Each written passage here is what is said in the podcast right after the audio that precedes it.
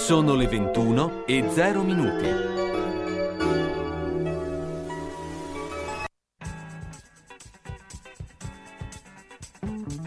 Una produzione Radio San Lucchino.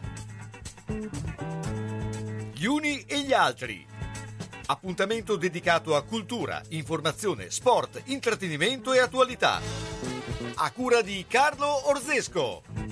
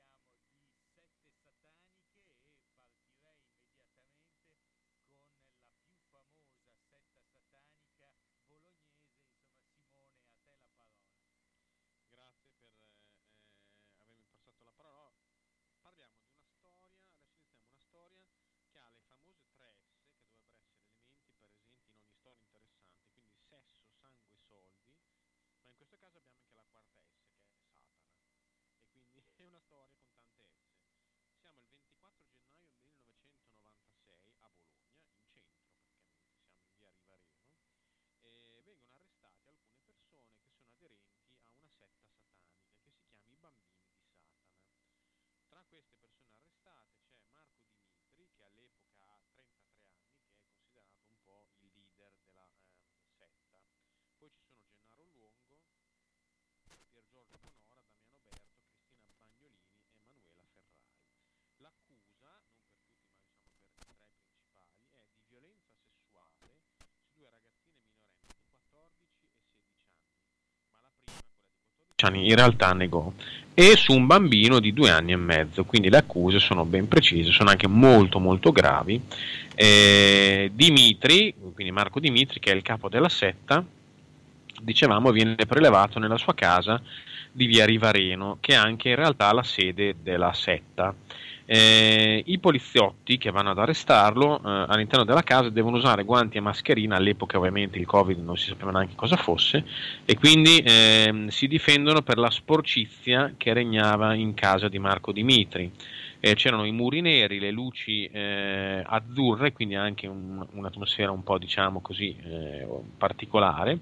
E sulla porta d'ingresso trovano una foto di un poliziotto con un cerchio rosso e scritto Io non posso entrare, ovviamente. Questo non è che mi mette di buon, eh, diciamo, buon auspicio.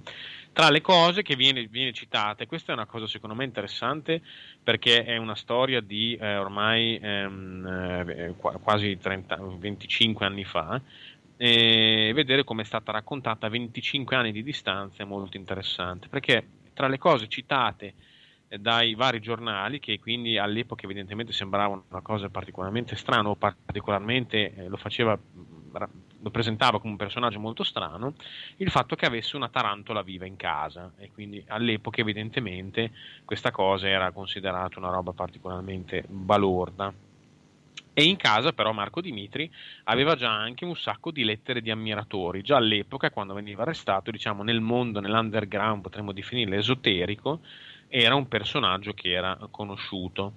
Eh, oltre a queste accuse sessuali, che sono diciamo le accuse più gravi che vengono eh, notificate a questo gruppo, ci sono anche tutta una serie di altri reati, ad esempio eh, vengono accusati di aver effettuato riti satanici, vabbè, non è un reato, comunque al, eh, in via Rivareno, a Villa Chigi, dove viene trovata una- un pentacolo rudimentale disegnato sopra a un coperchio di una cantina.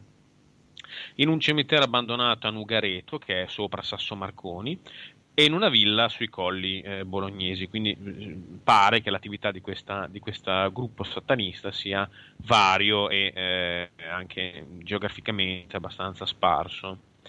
Inoltre vengono accusati, e questi invece sono reati, di profanazione di tombe e di aver usato resti umani per rituali satanici. Eh, queste sono le accuse che inizialmente gli vengono eh, rivolte. Tra l'altro, nell'iconografia che si trova abbastanza facilmente online, eh, Marco Dimitri eh, è anche ritratto come se spesso in atteggiamenti che oggi definiremmo un po', un po' strani, nel senso ha delle spade medievali, cioè fa tutta una sorta di mix mh, dal punto di vista di comunicazione di cose che in realtà non sarebbero neanche tanto afferenti alla stessa fiera. Insomma, un po' un- potremmo definire un solo, po' diciamo. Eh, se, se è costruito da solo, se è fatto da solo il suo rito satanico. Un po' casereccio direi Eh, in effetti come tipo di... Infatti durante la serata vedremo che poi ognuno si è ricreato a proprio modo, diciamo, una propria eh, iconografia e anche religiosità da questo punto di vista. Anche perché Allora. forse una regola non esiste, al contrario no, della religione, delle religioni ufficiali, forse nel satanismo ci sarà qualche libro, immagino, però non è, non è che esiste una regola vera e propria. Quindi uno si ingegna. Tra l'altro, tra le cose che vedremo dopo di Marco Dimitri ce ne sono anche alcune molto curiose perché eh, legano un aspetto ovviamente diciamo satanista e quindi teoricamente spirituale ad atti in realtà molto pratici per guadagnare soldi e quindi c'è questo aspetto molto ambivalente di no, satanismo, ma in realtà alla fine lui eh, trovava modi, cercava modi per guadagnare soldi.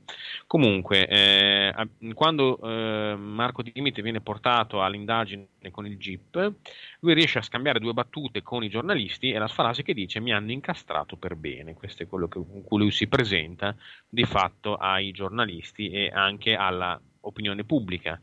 La città già da allora si, deve- si divide tra innocentisti e colpevolisti, anche se in realtà a leggerla oggi all'inizio erano più, parevano più i colpevolisti rispetto a questo, a questo gruppo e a Marco Dimitri in particolare. Sì, di- diciamo, diciamo che eh, io mi ricordo che erano diciamo era 90% al 10% e credo che poi sia una eh, io ero presente, percentuale io che ero sia presente, rimasta, eh. io ero presente perché ero giovane all'epoca e poi soprattutto avevo un amico che abitava in via San Rocco, che è Mm. proprio lì una continuazione di Rivareno, che qualche anno prima mi, mi fece vedere un gruppetto di ragazzi che si trovavano lì all'angolo di via San Rocco e disse "Oh, quelli lì sono dei satanisti di qualche poi setta particolare grotte, e qualche eccetera. anno dopo saltarono appunto fuori i bambini di E Satana. noi andiamo con la pubblicità.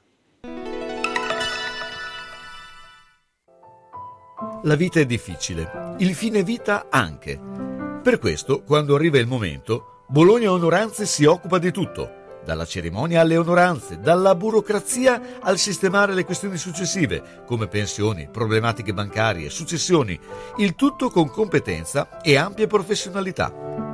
Bologna Onoranze dei fratelli Calzolari, a San Lazzaro, via della Repubblica 74, telefono 051 46 70 52. A Bologna, via della Certosa 14G, via Mengoli 16C. Per l'ultimo gesto di amore e di eleganza verso noi stessi e i nostri cari, Bologna Onoranze.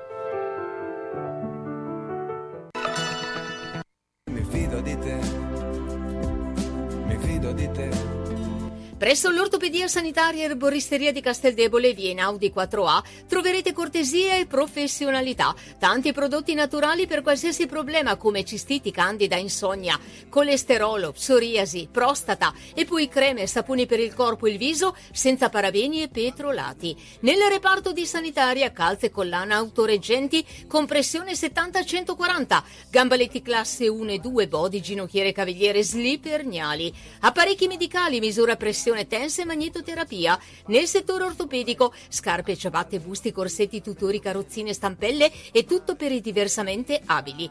L'ortopedico riceve su appuntamento per plantare su misura per bambini e adulti. Noleggio per tutti gli utenti. Convenzionato con ASL. Chi si presenta a nome di Radio San Luchino avrà uno sconto speciale. Un omaggio a tutta la gentile clientela. Informazioni 051 619 88 18. Su appuntamento a disposizione anche il podologo callista, sedute di magnetoterapia, prestoterapia, tense terapia. Manini Abbigliamento, nella storia del vestire bene, sia per lui che per lei. Classico, elegante, da cerimonia. A San Lazzaro, in via Iussi 18. Manini Abbigliamento, la classe non è acqua e non si veste. Manini ti veste. E come? E bene. E dal 5 gennaio i saldi, anzi, i saldissimi.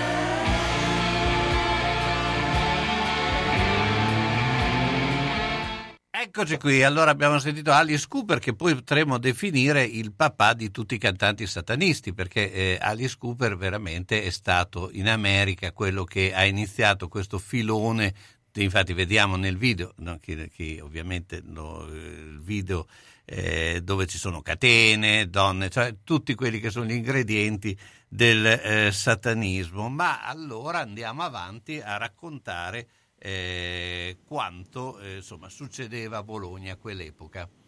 Sì, e andiamo, arriviamo all'inizio del processo, quindi febbraio 1997, quindi eh, più di un anno dopo dalla- dall'arresto di Marco Dimitri e del suo gruppo di satanisti. Inizia questo processo, Marco Dimitri intanto ha iniziato a firmarsi la bestia 666 e si autodefinisce la reincarnazione di Satana. In questo anno lui ha, dic- ha rilasciato queste dichiarazioni, giusto per calmare un po' le acque. no? Sì. E, eh, la ragazza, e poi lui insiste a dire che questa ragazza, la sedicenne, che quindi è di fatto l'accusatrice principale, si è inventata tutto, l'avrò vista sì e no una volta. Queste sono le parole di Marco Dimitri. Eh, per Bonora, che è un altro degli indagati, eh, addirittura lui sostiene che il processo sembrava istruito dalla Santa Inquisizione. Eh, lo dice indicando il eh, crocefisso che è in aula e di- dice al pubblico guardate in realtà chi ci sta facendo il processo, quindi portano avanti queste diciamo, istanze.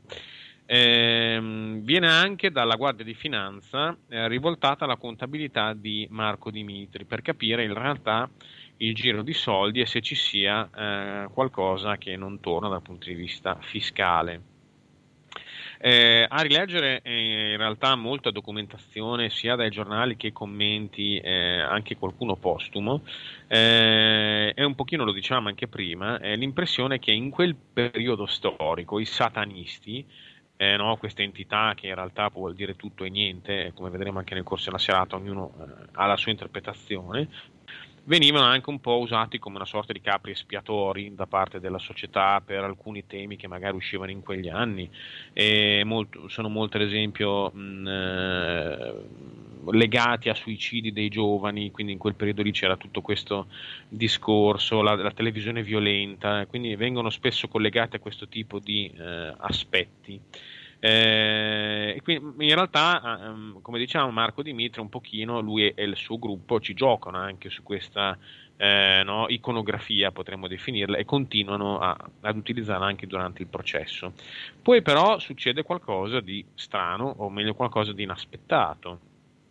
La ragazza sedicenne, quindi l'accusatrice principale del gruppo, alla fine de- del processo, eh, dopo una sorta di a- attenta analisi di quello che aveva dichiarato nel corso del- dell'ultimo anno e mezzo, eh, si rendono conto che ha moltissime contraddizioni, ci sono cose che non tornano e quindi dalla- eh, viene dichiarata non attendibile e di conseguenza eh, cosa succede? Che cadendo l'attendibilità della principale accusatrice, eh, il risultato è che tutti i, eh, gli indagati per ehm, eh, i reati che di cui dicevamo prima, quindi violenza eh, su minori, vengono prosciolti, quindi la- vengono tutti prosciolti ehm, dal punto di vista legale, loro non hanno fatto nulla di quello di cui sono stati accusati. Non solo, nel 2004 Marco Dimitri riceverà 100.000 euro come risarcimento per i 400 giorni che ha passato in carcere e 50.000 andranno al Bonora, quindi saranno anche risarciti dallo Stato italiano per eh, eh, insomma, quello che a- alla fine di fatto verrà dichiarato come un errore giudiziario.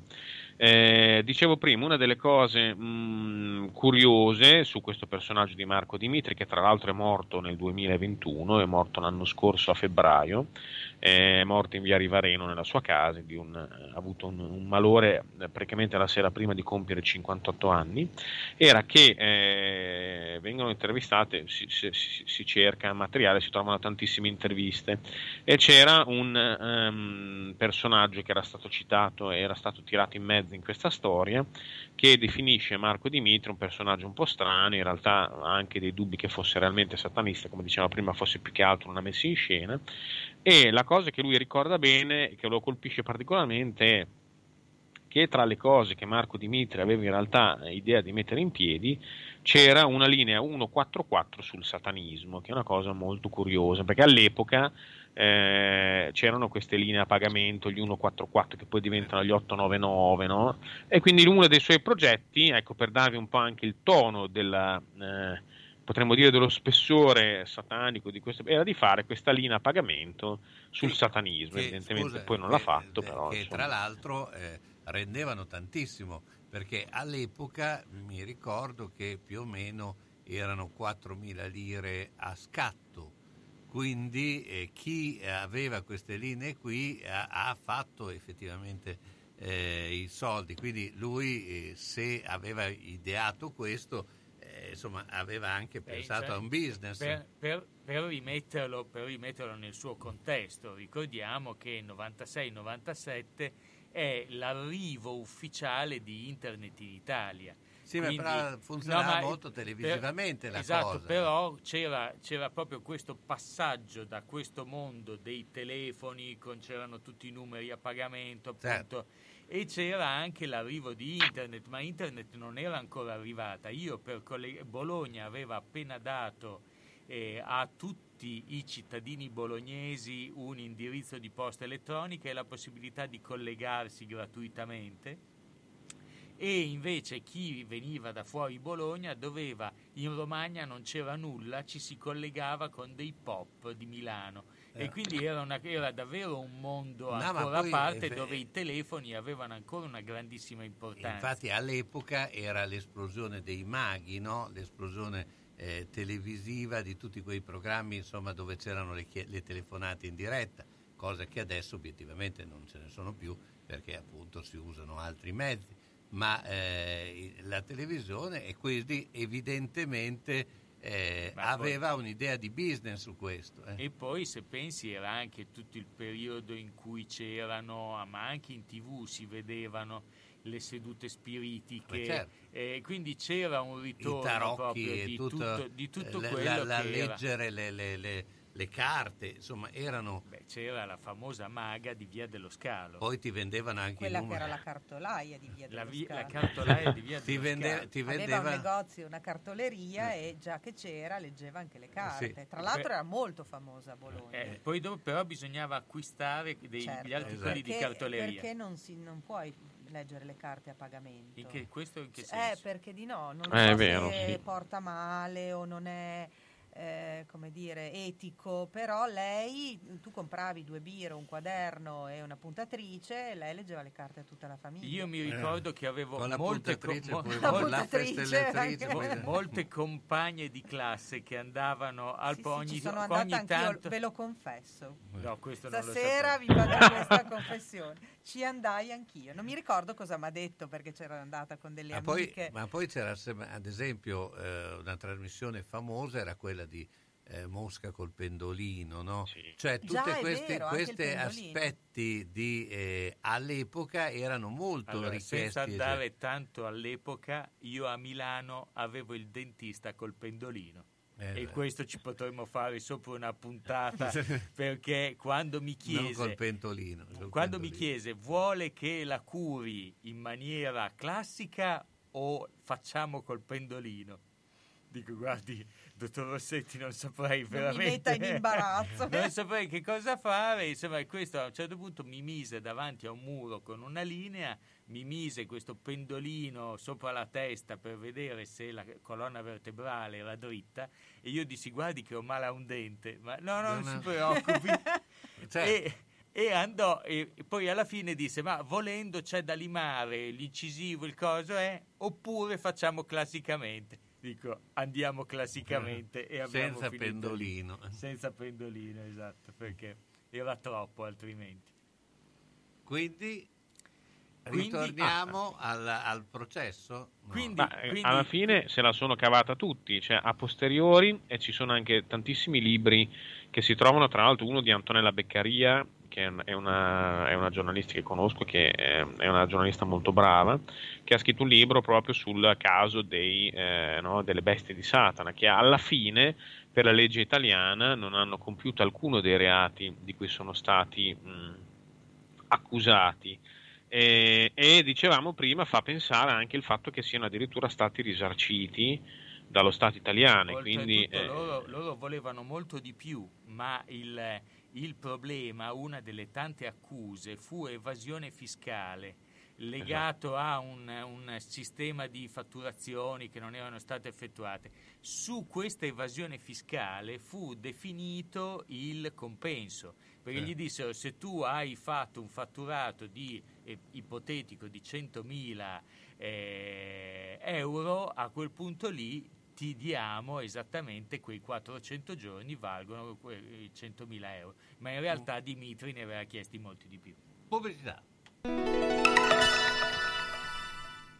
Da Iodone Brugi Shop grandissimi saldi su tutto l'abbigliamento sia sportivo che elegante per uomo e donna in tutte le taglie del mondo. I saldi sono anche sull'abbigliamento e accessori sci per tutta la famiglia, anche per le introvabili taglie extra. Gli sconti vanno fino al 70% e anche durante i saldi da Iodone Brugi Shop è possibile pagare in tre rate senza interessi o costi aggiuntivi. Più bazza di così, approfittatene subito. Iodone Brugi Shop vi aspettano a Bologna in zona Ospedale Sant'Orsola, in via Giuseppe Bentivogli 13A. A disposizione della clientela, garage gratuito a lato negozio. Iodone Brugi Shop sono sempre due taglie più forti di tutti.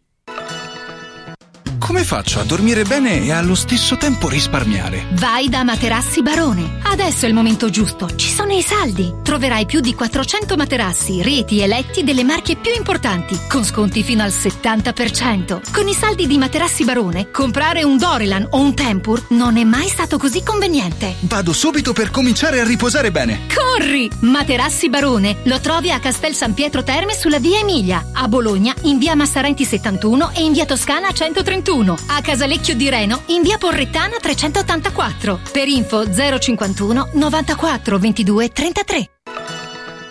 Sembra così, ma se si vuol mangiare bene, la scelta non è facile. Ma se vado da Cassari a Riale o a Monte San Pietro, mi diventa facile trovare le prelibatezze. E poi il pane fresco, la produzione artigianale di pasticceria dolce e salata, il forno attivo per le prelibatezze da mettere sulla tua tavola, le torte su ordinazione. Mm, vado da Cassari.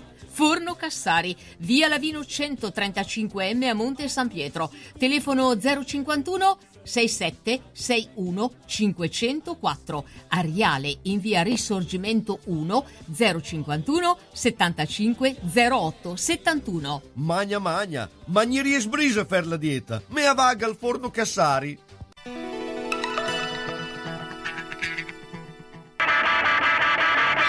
to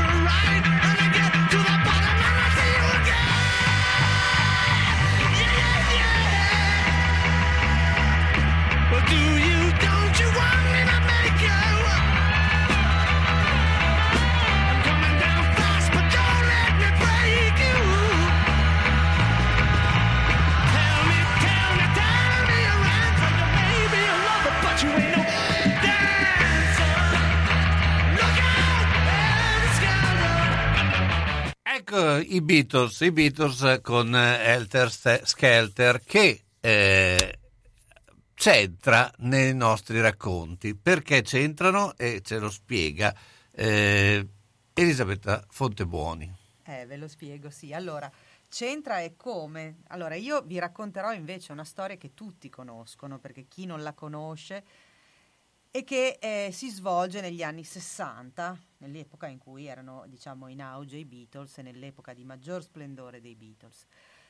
Allora, negli anni 60, che sono stati un po' il decennio dell'amore, dell'amore libero, della liberazione dalle costrizioni, dalle tradizioni, da- e gli il decennio anche delle droghe, della vita psichedelica. E in quegli anni moltissimi giovani, appunto per distaccarsi dalla tradizione e dalle famiglie, andavano a vivere in comuni, ce n'erano dappertutto, anche in Italia c'era il fenomeno della comune.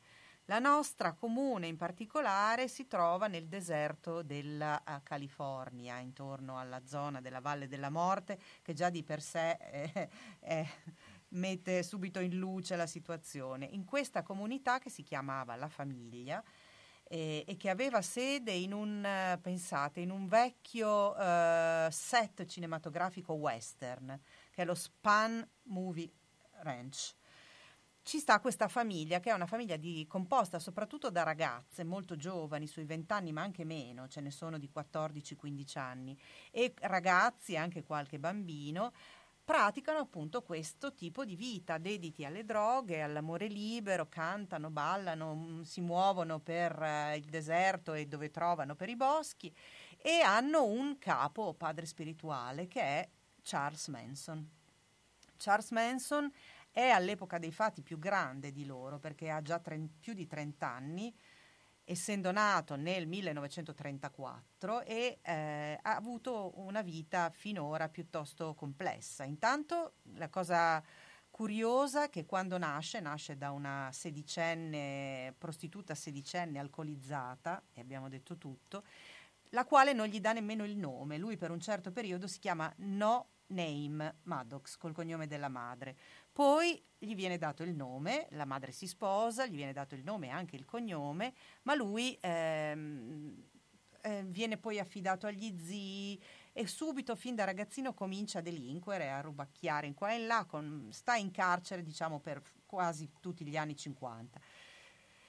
Pe- poi negli anni 60, una volta uscito dal carcere, allora eh, va in California e conosce questo nuovo genere di vita, la vita psichedelica. Lui è eh, l'unica cosa, dicono le testimonianze, l'unica cosa bella della sua vita è stata la musica. Lui suonava il piano, la chitarra e eh, nel periodo in cui eh, aveva la sua famiglia, la sua comunità, ehm, suonava la chitarra e aveva anche conosciuto diversi personaggi importanti della musica rock e pop dell'epoca.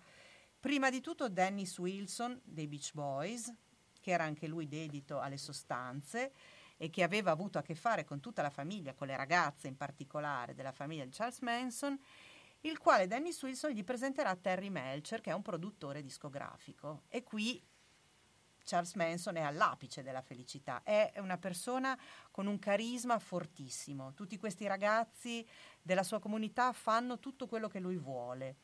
Ehm, e sembra che riesca anche ad avere prodotto un disco a questo punto. Ma purtroppo Terry Melcher sente la sua musica, la musica che lui produce, ma non gli piace e quindi lo abbandona. Da questo momento in poi si vede che in lui si scatena una voglia di rivalsa, una rabbia eh, enorme, per cui eh, succederanno i fatti che tutti conoscono e che adesso racconto. La cosa che va detta è che eh, Terry Melcher, che era il figlio di Doris Day, per inciso, abitava al 10050 di Cielo Drive, a Bel Air, in un quartiere ricco ed elegante di Los Angeles. Lasciamo un attimo da una parte la famiglia di Charles Manson e andiamo appunto a Bel Air. È la notte del 9 agosto del 1969, siamo già alla fine degli anni 60 e eh, in questa abitazione 10050 di Cielo Drive non abita più Terry Melcher, ma la casa è stata affittata a Roman Polanski e quella que- era sua moglie all'epoca che è Sharon Tate. Roman Polanski non c'è, è in Europa a girare un film, in casa ci sono Sharon Tate e alcuni amici, cinque persone in totale, e, eh, e stanno facendo una piccola festa. La mattina dopo la donna delle pulizie arriva e trova una scena raccapricciante. Sono tutti morti. Le cinque persone che erano presenti alla festa sono, mo- sono tutte morte. Due sono nel salotto, Sharon Tate e eh, il- un suo amico, che era stato il suo fidanzato ed era il suo parrucchiere. Altre due persone sono fuori nel prato, eh, uccise in maniera veramente cruenta, coltellate, colpi in testa. Una persona in un'automobile eh, uccisa a colpi di pistola, una scena del- dell'orrore. E il giorno successivo, il 10 agosto, eh, la stessa cosa succede poco più in là, in una casa sempre dell'elegante quartiere di Bel Air, due persone, sono Lino La Bianca e sua moglie Rosemary, vengono uccisi, trucidati, si può dire trucidati in maniera molto violenta. Inizialmente le indagini vanno in due direzioni diverse, nonostante ci siano delle cose in comune. Ad esempio, ci sono delle scritte sui muri fatte col sangue, pig in tutte e due le scene, che vuol dire maiale, e soprattutto in Casa La Bianca sul frigorifero la scritta Helter Skelter. In un primo momento, come dicevo, eh, si indaga su due differenti, su due differenti piste, e però qualche mese dopo si arriva alla conclusione. Una delle ragazze della famiglia di Charles Manson, che in quel momento era in carcere per mh, reati, piccoli reati, eh, confesserà alla sua compagna di cella di essere lei l'autrice, insieme a dei suoi amici, dei fatti di Cielo Drive e di Bel Air. Ehm, a questo punto il eh, pubblico ministero Vincent Bugliosi apre il caso Charles Manson, che è un caso eh, veramente significativo allora, negli anni 60, e che resta nell'immaginario di tutti perché è, è stato trattato nei libri, nella musica, nei film, in ogni tipo di arte, perché evidentemente questa persona aveva una influenza e un carisma e una personalità talmente forti da eh, essere ancora nei racconti di- de- delle- di- degli artisti oggi, nonostante lui poi sia morto nel 2017. Il processo si svolge tra gli anni 70, nel- tra il 1970 e il 1971. Sono coinvolti tutti eh, i membri della Family, in particolare quelli che hanno partecipato ai due massacri principali e ehm, è molto interessante il modo in cui si svolge il processo perché Charles Manson ha un atteggiamento molto provocatore nei confronti della giustizia, nei confronti del pubblico ministero. E le ragazze della sua famiglia accusate di questi tremendi omicidi eh, si vede in molte immagini, in molti documentari, vanno in giro per mano, vestite di fiori, cantando, cioè sembrano, hanno un aspetto molto angelico ma eh, insistono nel dire che era giusto che loro facessero così perché Charles gliel'aveva ordinato. Charles Manson era eh, influenzato dal disco White Album dei Beatles e in particolare dall'Elter Skelter. Secondo lui l'Elter Skelter era una sorta di caos che si sarebbe creato quando si sarebbe avuta la lotta razziale, perché lui era, oltre a essere un misogino per il modo in cui trattava le ragazze, era anche un razzista. Quindi lui pensava che i neri avrebbero conquistato la società, ma siccome sono troppo stupidi non sarebbero riusciti a governarla e quindi si sarebbero affidati a un gruppo di persone che si erano rifugiate nel deserto e si erano salvate e quindi lui e la sua famiglia. Questo era il, diciamo, eh, il risultato di tutte le sue azioni, il- il- quello dove lui voleva arrivare tutto assurdo effettivamente se ci pensiamo.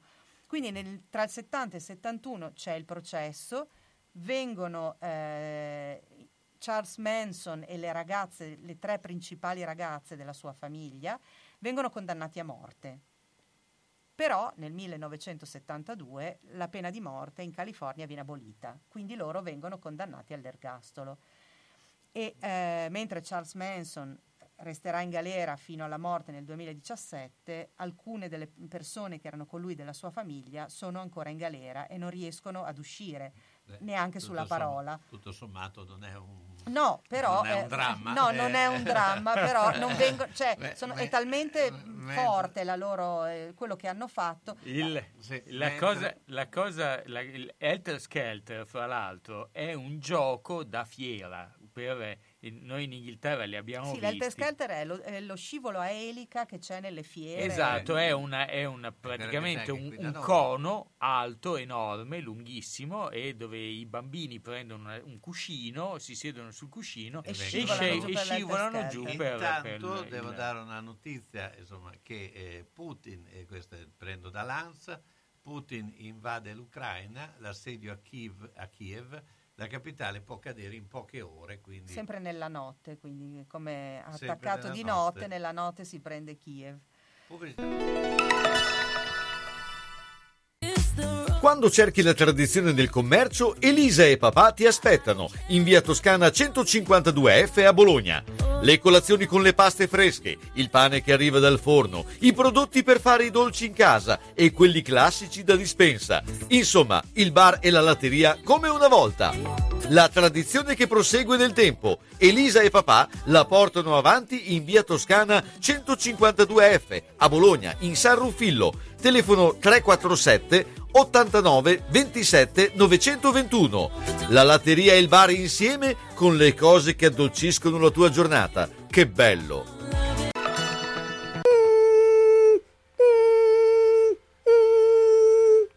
Ma cos'è? Sono le zanzare che piangono, non passano brisa. Uno solo è Melotti, il Melo Melo. Serramenti, infissi, finestre in PVC, porte blindate e i leder stand for. Via Emile Ponente 252 Quinto, telefono 31 09 44. Sono in tanti? Uno solo è il Melo Melo. Melotti! Da DataTrade, esperti Apple dal 1988, trovi tantissimi prodotti ricondizionati a prezzi fantastici. Come MacBook Air 13 pollici grado A. Garanzia 12 mesi, a partire da soli 299 euro. Assistenza tecnica Mac, iPad e iPhone, toner e cartucce scontate del 10% fino a fine mese. Vi aspettiamo a Bologna, Viale Pietramellara 4, zona Portalame, parcheggio gratuito. Ricondizionati data trade, pari al nuovo, tranne che nel prezzo. Se hai in casa una persona che non è più sicura nel camminare e si appoggia ai mobili e sedie, non aspettare che cada. Le cadute portano sempre delle conseguenze. Vai subito da Palmirani. Palmirani dispone di tanti tipi di bastoni, stampelle, deambulatori pieghevoli e leggeri, biciclette a tre ruote, carrozzine e piccoli scooter elettrici. Da Palmirani puoi noleggiarli oppure acquistarli. Palmirani da oltre cent'anni un'eccellenza nel territorio nella vendita e noleggio di dispositivi ortopedici e sanitari per la disabilità e la deambulazione di utenti in età avanzata nel territorio locale. Serietà, grande competenza e personalizzazione fanno di Palmirani un'azienda leader nel territorio, con un'ampia gamma di prodotti. Scooter elettrici, carrozzine, biciclette, montascale, poltrone elettriche levabili, letti anche ospedalieri, materassi, deambulatori, stampelle. Palmirani alla Vino di Mezzo, via Emilia 39M. Guarda anche palmirani.com. Tu resta a casa. Palmirani arriva nel rispetto della direttiva.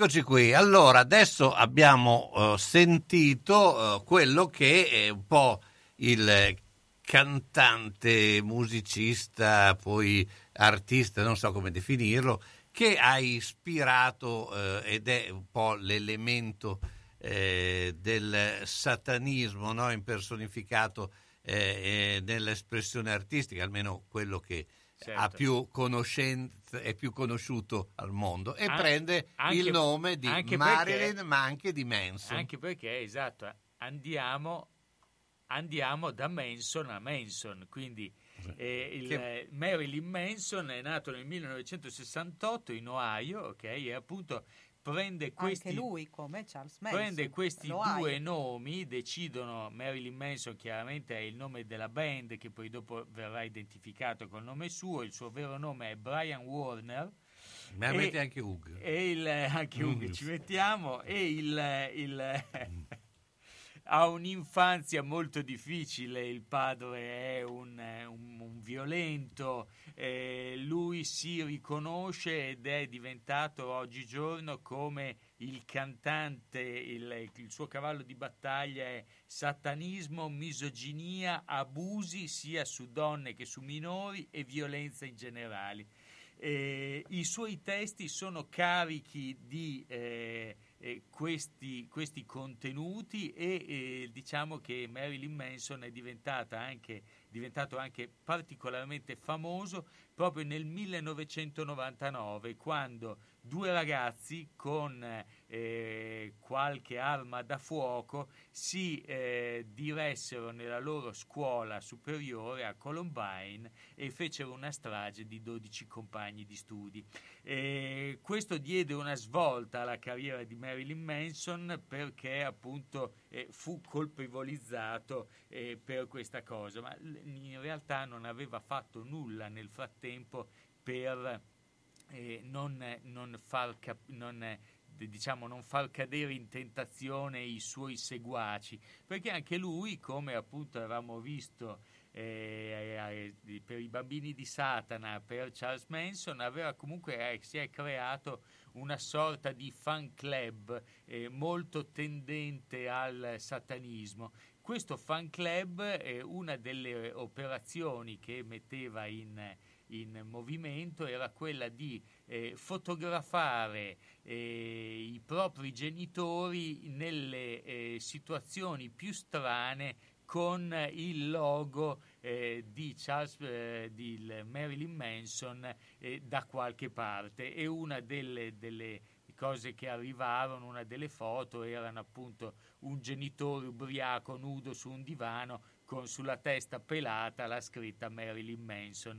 Questo dai racconti del- della responsabile del fan club. Fra l'altro questi personaggi che sono sempre dei personaggi eh, cattivi e come al solito eh, più non piacciono alle mamme e più piacciono alle figlie e quindi anche lui, il suo fan club riceveva immagini, lettere d'amore, immagini anche pornografiche delle sue fans dai 14 anni in su. Eh, Marilyn Manson ha avuto anche una serie di mogli e proprio queste, queste eh, mogli e le donne che ha avuto in questi anni sono quelle che poi l'hanno portato, lo stanno portando proprio in, in questo periodo davanti alle corti americane per eh, abusi, eh, abusi psichici, eh, abusi fisici, eh, violenza sessuale, eh, sempre legato appunto a questa sfera. Pensate che le sue vittime si sono ritrovate in 12 in- attorno a un tavolo a raccontarsi eh, il- i drammi che avevano subito da parte di Brian Warner. Ehm, il- uno dei primi, uno dei racconti fondamentali di tutte queste ragazze è che ehm, eh, Marilyn Manson comprò un appartamento in West Hollywood eh, che era una vecchia, una- uno studio di registrazione. All'interno di questo studio era stata creata uno piccolo stanzino tipo cabina telefonica tutta in cristallo dove- per creare un sound particolare per la music house e eh, Brian Warner lo utilizzò e lo chiamava il, la, la gabbia di cristallo per le ragazze cattive e tutte le sue vittime raccontano di essere state eh, chiuse all'interno di questa gabbia anche per ore per espiare anche futili, futili motivi. E uno del il primo album che ebbe un certo successo, il primo album di, di- di rilievo eh, dei Marilyn Manson, si chiamava, per tornare al personaggio che abbiamo citato prima, Portrait of an American Family. E eh, questa American Family era proprio la stessa American Family eh, di Charles Manson. Lo stesso Charles Manson poi dalla prigione scrisse a Marilyn Manson dicendogli guarda che tu devi il tuo successo a quello che stiamo facendo noi, quindi potresti eh, devolvere parte dei tuoi proventi a una di queste associazioni e immagino che non fossero associazioni benefiche. La lettera, da quello che dicono, chiudeva dicendo stai attento perché da Manson a Manson ti potrei mandare qualcuno non proprio rispettabile se tu non rispetti eh, questa- questa- il- questo patto. Eh, dicevamo prima del- dei, dei suoi testi e dell'influenza che hanno avuto su, eh, sui ragazzi diciamo che la musica di Marilyn Manson pie- sono tre decenni eh, pieni di rifiuto della moralità convenzionale. Eh, questo eh, chiaramente fa presa sugli adolescenti, i suoi testi sono le- rivolti totalmente all'assalto dei valori cristiani e quindi nei suoi testi troviamo delle frasi tipo noi odiamo l'amore, amiamo l'odio, e una delle prime performance di cui si ha traccia di Brian Warner eh, salì sul palco con una maglietta con eh, il- l'effigie di Marilyn Monroe con una svastica disegnata in fronte come appunto eh, Charles Manson. E, fra l'altro il, il suo, subito dopo i fatti di Columbine eh, Marilyn Manson eh, ebbe dei grossi problemi perché il, eh, ehm, il suo nome non era eh, apprezzato, diciamo che si doveva un attimo tenere in, in- in, ehm, in secondo piano, per cui tutte le volte che andava a fare check-in negli hotel usava il nome Patrick Bateman. Sai chi è? Sapete chi è Patrick Bateman? Era l'assassino di Psycho. E, e Ah. quindi utilizzava comunque un nome che andava, andava in quella direzione. Ma non si chiamava Norman Bates l'assassino? Norman Ba- anch'io mi ricordo Norman Bates. eh. Forse un altro psycho. Un altro psycho. Un altro psycho. perché un po' assomiglia, questo eh, indagherò perché. Certo, i- sempre i genitori eh, dissacrati da questi personaggi. Allora, ma oltretutto poi si, si racconta anche che appunto oltre al, al questa- questo appartamento di West Hollywood era completamente con i muri, come avevamo visto per Marco Dimitri prima, dipinti di nero, eh, tende nere alle finestre, sopra un letto enorme dove diciamo compiva i suoi eh, atti più modello Olgettine secondo me che non eh, modello rito satanico. Aveva un'enorme scritta AIDS eh, Ah, che ecco, cappeggiava sul- sulla cosa si racconta anche che Ah, il romanzo American Psycho. Psycho. Ah, American Psycho. Patrick, American Psycho. Psycho, Ah. Patrick Bateman. Ah, ecco. È vero, è vero. American Psycho, fra l'altro, che era eh, il- un libro che ha influenzato moltissimo la nostra generazione. Eh, uno, uno degli ultimi elementi è che in casa eh, teneva una confezione ancora intatta di eh, del, del- Di patatine. No, non era patatine. Magari. Era il gas. Era il gas. il, ga- il gas. usiamo, Fa- dico parole tue, insomma. Il gas che veniva usato nelle camere a gas dai nazisti. E Non dico- c'era- non e era molto peggio la delle leggenda, la leggenda dice, vuole che lui molto fieramente lo facesse vedere e lo facesse tenere in mano a tutti gli amici ebrei che andavano a trovarlo a casa. Bene, ma io non capisco perché cioè, andavano a trovare, cioè anche prima, cioè, che, che, eh, vabbè, che, Eh, era una persona con un Beh, grande era una carisma. persona piacevole poi allora fine. era una persona Però che vuoi sapeva dire che era piacevole? eh sì però sapeva guidare cioè, Ma sa ancora a- perché ancora al mondo. Eh, No, però diciamo che è una persona che a detta poi di tutte, perché adesso ha dei grandi procedimenti Ma penali. Io mi sono sempre domandato quando va in giro per strada si veste da Satana oppure Allora, eh, sembra che sia proprio lente a entrato, a un certo punto è bianca. entrato completamente nella parte e le, le persone sono eh, succubi del- di questo carattere molto forte che insomma ha, ha questa predominanza su di loro. E andiamo con la pubblicità.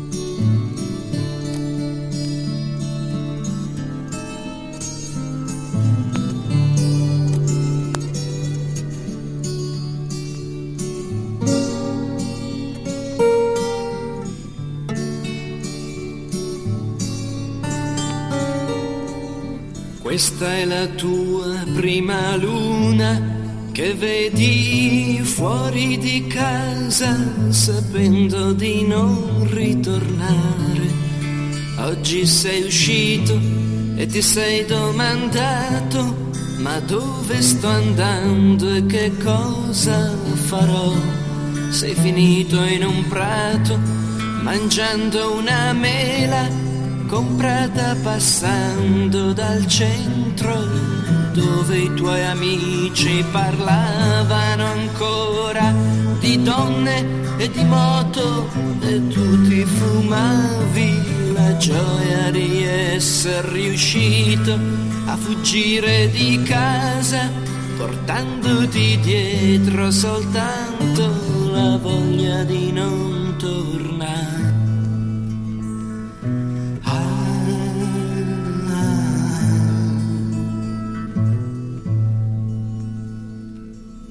Pochi soldi, sai bene domani nessuno ti aiuta, sai voglia di chiedere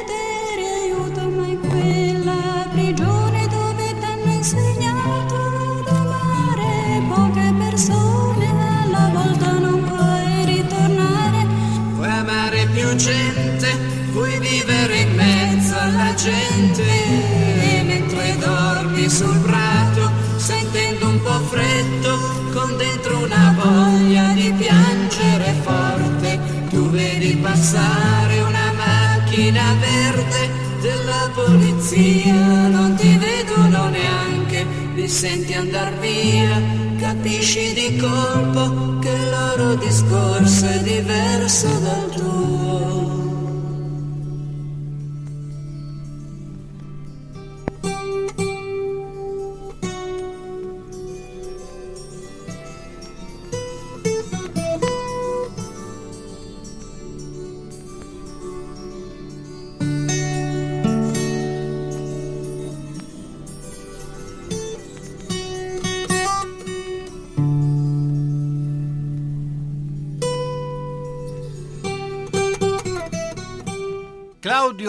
Rocchi, eh, questo brano, eh, come tutto il, eh, questo in particolare, ma eh, tutta la produzione di Claudio Rocchi, che all'epoca eh, era eh, molto noto e molto famoso, ha in effetti, diciamo, è stato un po' un brano, tutto il volo magico, quello- guida di una generazione. Era la generazione, diciamo, bit, eh, generazione eh, che eh, prende di casa, va via senza, eh, senza soldi, come, come nel racconto, no? e, e- e diventa so, eh, eh, personaggi erranti che, che escono e che eh, appunto c'è questo desiderio nel brano proprio di andare via di casa, di andare via, andare verso mondi con pochi soldi e dopo Poi- poi, poi è, è cambiato radicalmente la mentalità. Però era una mentalità molto diffusa all'epoca, no? Poi, E- Carlo, chiaramente in quel momento poi dipende chi incontravi sulla tua strada, Esatto. perché era tutto molto bello, poi ti trovavi magari un Charles Manson da una parte oppure... Sì, perché poi dopo c'era il condizionamento, no? E eh, Claudio Rocchi, lui poi diventò arancione, diventò eh, un personaggio Aris Krishna, sì, eh, e, e è morto molto giovane anche come, come età, eh, però è stato un punto veramente eh, all'epoca molto sentito. Eh, quello che all'inizio era anche Alan Sorrenti, poi Alan Sorrenti ha radicalmente cambiato il suo mondo eh, di essere, invece Claudio Rocchi è stato sempre eh, coerente a quello che faceva e tutto sommato eh, eh, questi personaggi hanno contribuito anche nelle prossime storie no, che eh, racconteremo. E infatti torniamo più, in più Italia. Marilyn Manson che Claudio Rocchi, Sì. devo dire. Sì, ecco, Claudio Rocchi, sì, questo discorso di andare fuori dalla famiglia, trovarsi, girare per il mondo, erano in effetti così anche quelli della famiglia di Charles Manson. Erano usciti di casa per Certo. varie ragioni. Ma non infatti avevamo anche ispirazioni italiane molto più soft, perché comunque lui non si era mai vestito in maniera particolare, lui si presentava normalissimo, però la sua, eh, diciamo, in- indirizzo era un indirizzo di eh, andare contro un sistema ecco, di vita, soprattutto un sistema familiare. Eh, come era normale negli anni 60, secondo me, un po', no? C'era eh, andare contro la famiglia, contro le tradizioni. Sì, quello c'è contro, sempre stato, ma eh, proprio- diciamo l'ordine costituito e, e lui ci è andato magari facendo l'Hare Krishna meglio che il satanista. Mm. Anche perché invece chi ha seguito Marilyn Manson, di cui parlavamo prima, Ecco, sì. è poi andato a finire. Non abbiamo solo Columbine, quindi non abbiamo solo di Columbine, ma ne abbiamo anche in Italia. Tra l'altro, è quello- la, la storia che, che racconto adesso si svolge in un paese, in un piccolo paese della provincia di Sondrio, che è Chiavenna. E tutto tranne appunto Los Angeles o l'Ohio, altri scenari. Beh, diciamo che l'Ohio forse assomiglia molto Dice a Chiavenna. alla Val Chiavenna. Sì, non è che sia almeno da quel che eh, dicono dell'Ohio, eh, al di là delle, delle città un po' più... Può darsi, andrò a eh, vedere se assomiglia. Comunque siamo nel 2000, quindi eh, molto più vicino a noi. a Chiavenna, eh, la mattina del 7 giugno del 2000, un signore che passeggia sulla via Pogliatengo, che è una strada, immaginate un sentiero che porta alle marmite dei giganti, quindi è un sentiero mm, di montagna, trova in un angolo della strada una vede una, a terra una figura, una piccola figura esile piena di sangue, si avvicina, chiaramente chiama eh, l'ambulanza, chiama le forze dell'ordine e si scopre che questa persona è una suora. Si tratta di eh, Maria Laura Mainetti, suor Maria Laura Mainetti, che è la madre superiora dell'Istituto dell'Immacolata, che è famoso a Chiavenna perché è anche una scuola, quindi è una suora, diciamo, istitutrice, guida dei giovani e- ed è stata uccisa e questa cosa sconvolge la comunità di Chiavenna perché è, è un fatto inaudito, uccisa anche brutalmente con un mucchio di coltellate. Il paese rimane allibito, sconcertato, le, le consorelle eh, completamente sconvolte. Si aprono le indagini e si cerca di capire come mai. In un primo momento eh, si segue una pista sbagliata perché un anno prima era stato ucciso in un paese vicino un altro sacerdote che però era stato ucciso da un ragazzo immigrato che voleva dei soldi che il sacerdote non aveva, con un solo colpo di pugnale. Quindi non c'entra niente questa pista, continuano ad indagare e francamente non si riesce a capire. Certo che Suor Maria Laura eh, si dedicava molto alle persone bisognose, quindi tutte le persone che avevano qualunque necessità, ragazze in stato di gravidanza eh, senza marito fidanzato, eh, persone povere, eh, famiglie in difficoltà, anche tossicodipendenti.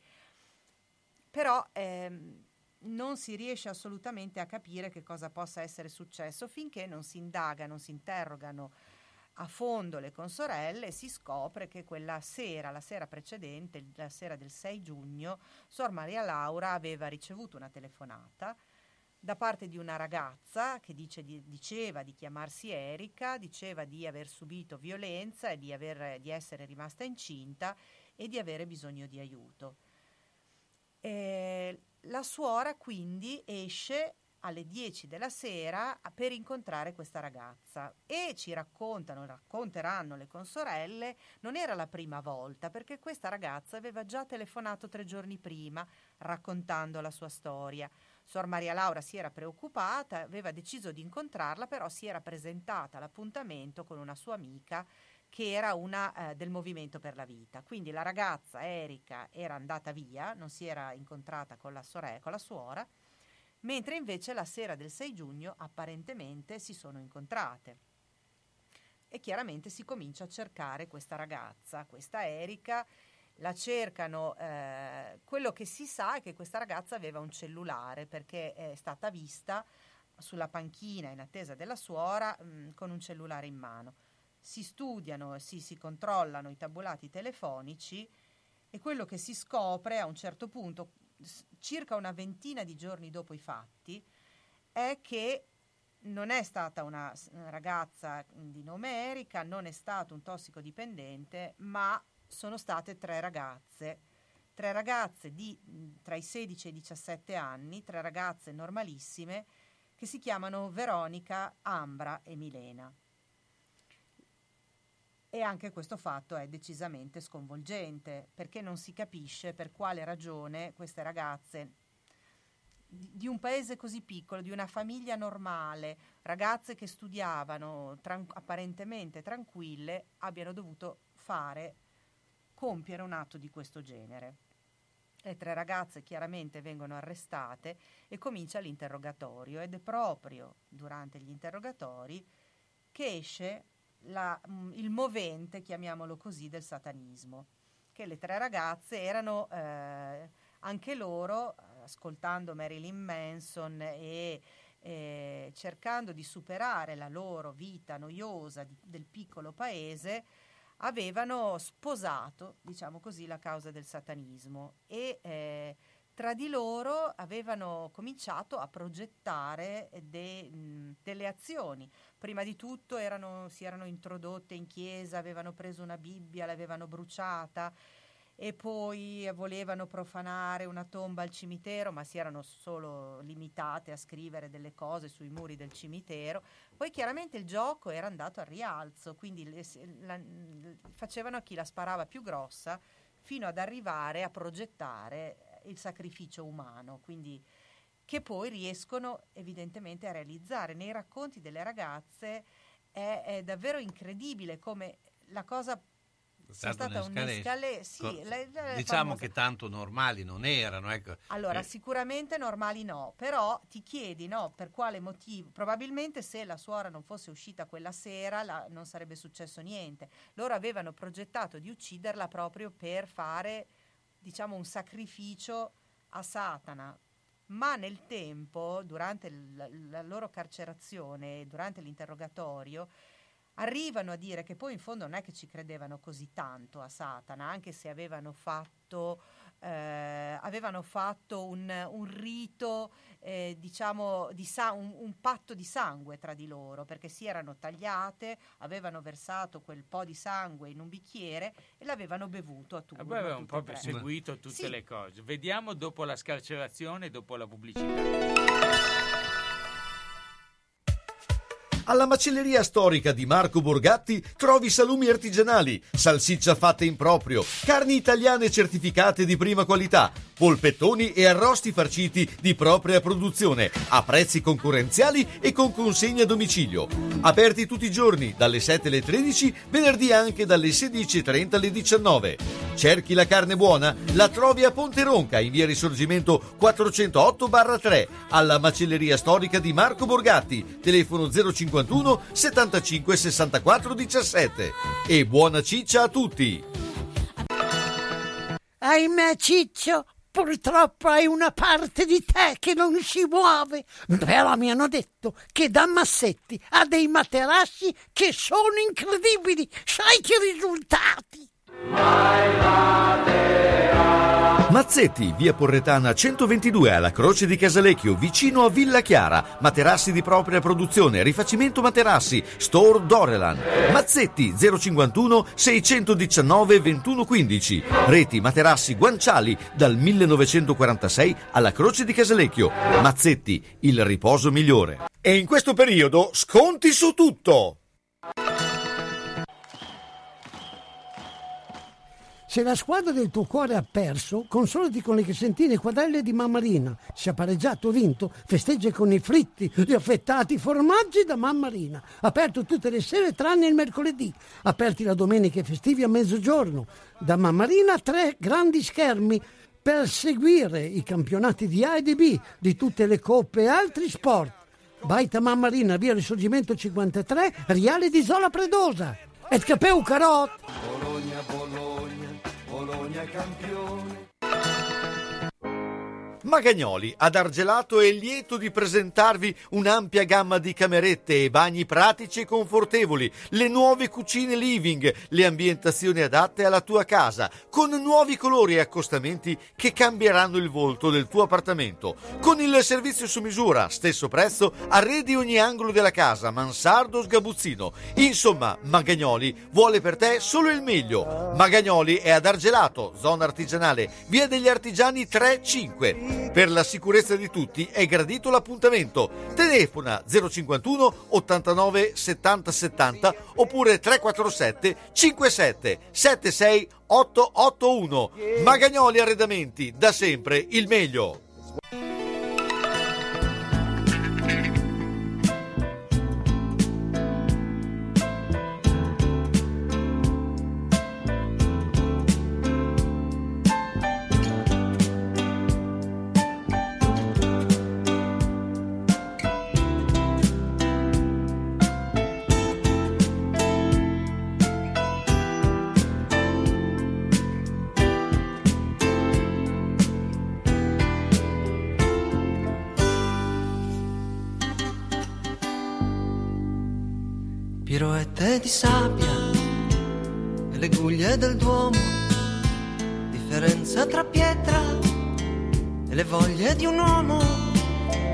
Per vita una gabbia liberata dal sesso, una gonfia di verità, partorita con gioia e lontano ricordo, con le doglie sincere di una maternità che alla luce di notte nella piazza con rabbia donato confusa al suo figlio all'orto.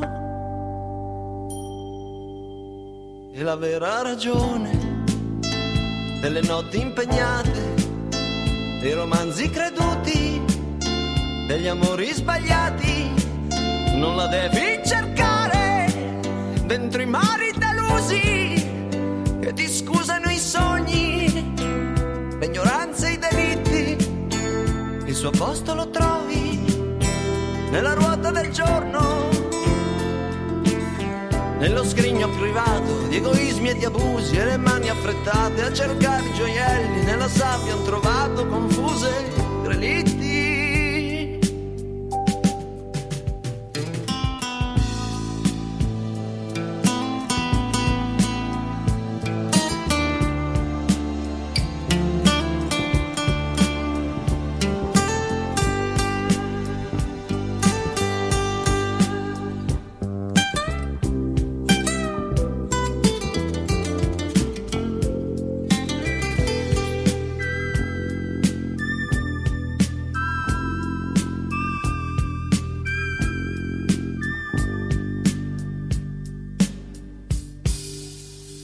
Dispetto felice sulla voglia che nasce, contrappeso all'istinto, alla cosa che piace, la condanna del tempo, della gente del posto e il ritorno dal viaggio che ti ha fatto sperare che la stella seguita si è stancata di darti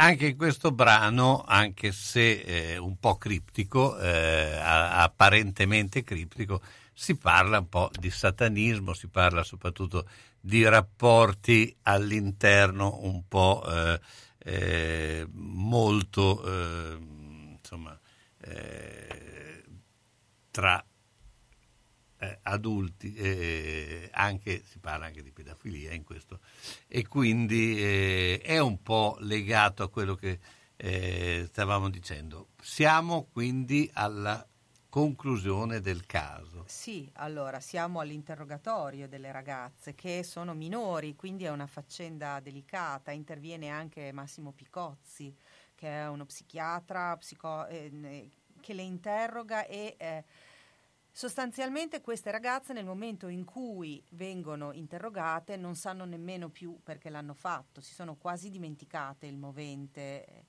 di questo atto eh, incredibile, orribile che hanno compiuto.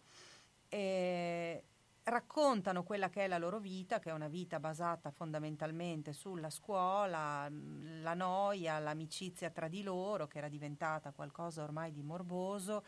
Il fatto che bevevano, si trovavano fuori il pomeriggio e si compravano due bottiglie di vodka e se le bevevano e in questo un po' diciamo ubriachezza progettavano eh, le loro azioni sataniche.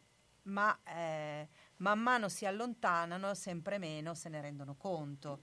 Per cui a un certo punto, quando si arriva al momento del processo, eh, viene invocata chiaramente il disturbo di personalità, l'infermità mentale e ehm, viene chiesta l'infermità mentale per tutte e tre, chiaramente da parte della difesa, da parte dell'accusa vengono invece chiesti al- eh, 10 anni, dai 10 ai 15 anni di, eh, di carcere. In primo grado eh, viene assolta soltanto una delle tre ragazze per totale infermità di mente ed è Ambra. Le altre due vengono condannate a 8 anni. Anche questo è una cosa che crea eh, scandalo eh, nel paese e anche in tutta Italia, perché poi la cosa ha avuto una risonanza. Io mi ricordo bene la vicenda. Per cui sec- nel secondo grado in appello eh, viene condannata anche Ambra, viene condannata a eh, 11 anni. Le- alle altre due ragazze viene confermata la condanna, in Cassazione eh, si conferma il tutto. Poi le ragazze faranno meno carcere di quello che gli è stato eh, assegnato, farà quattro anni Veronica, che uscirà eh, dopo mm, quattro anni, dop- farà due anni di comunità, poi eh, verrà restituita, diciamo così, alla società.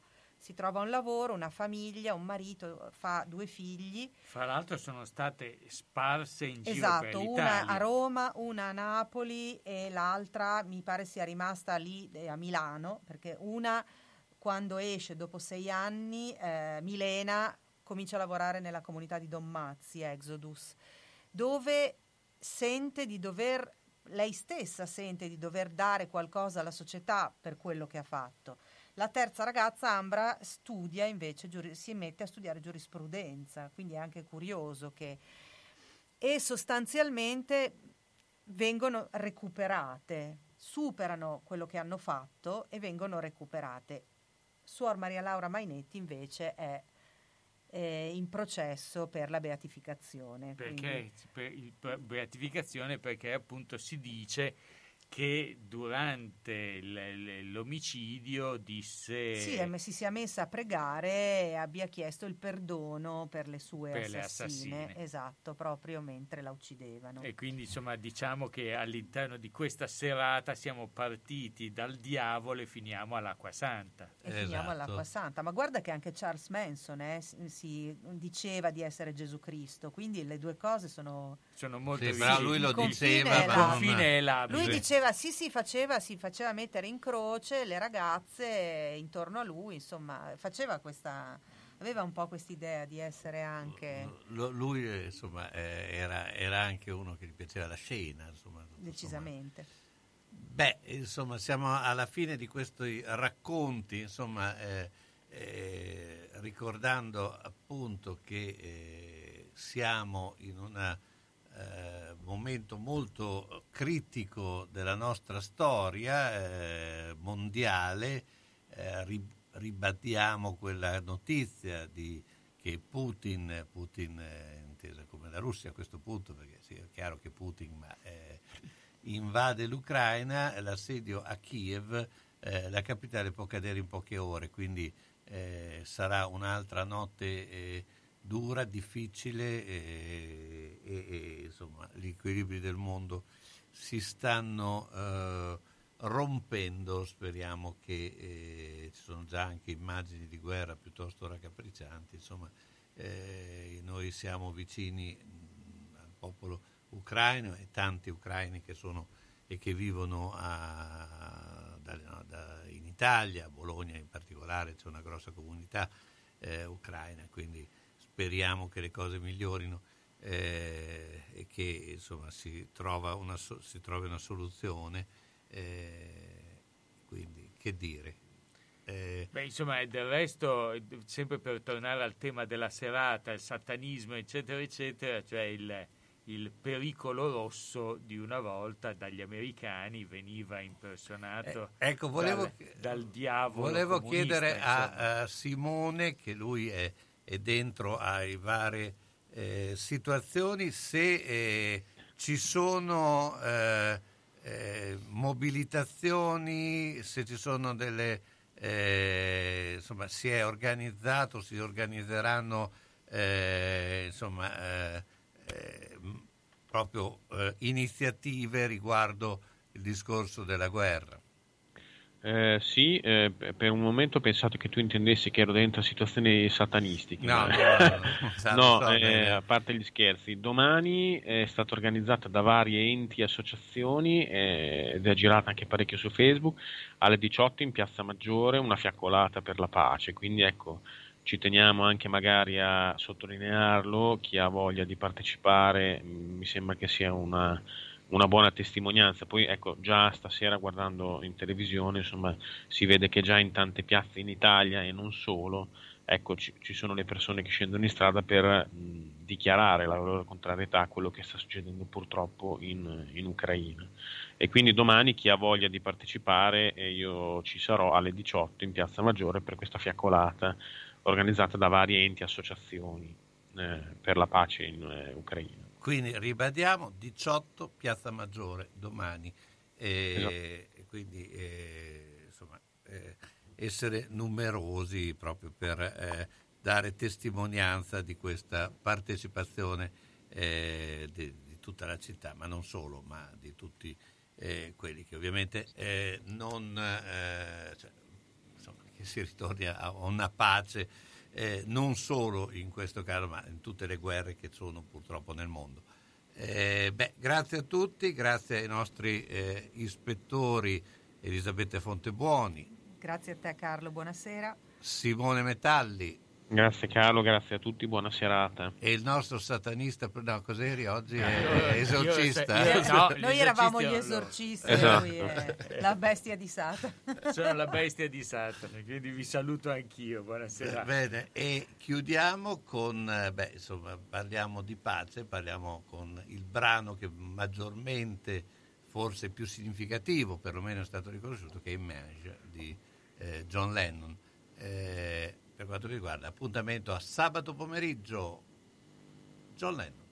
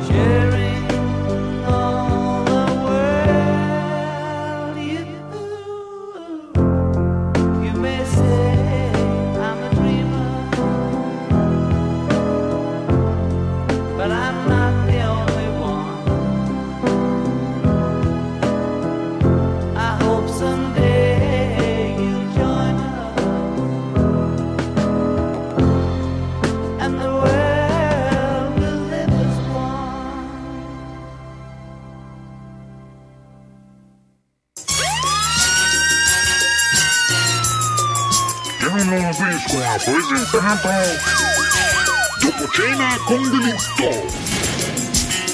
Con Elisabetta Pontebuoni, Gianluca Corradi e con la partecipazione di Simone Metalli.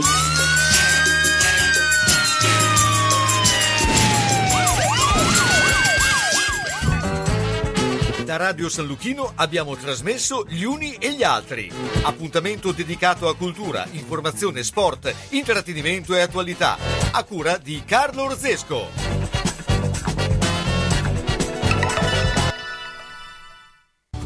Farmacia del Villaggio Panigale. Disponibile con orario continuato 8.30-19.30 con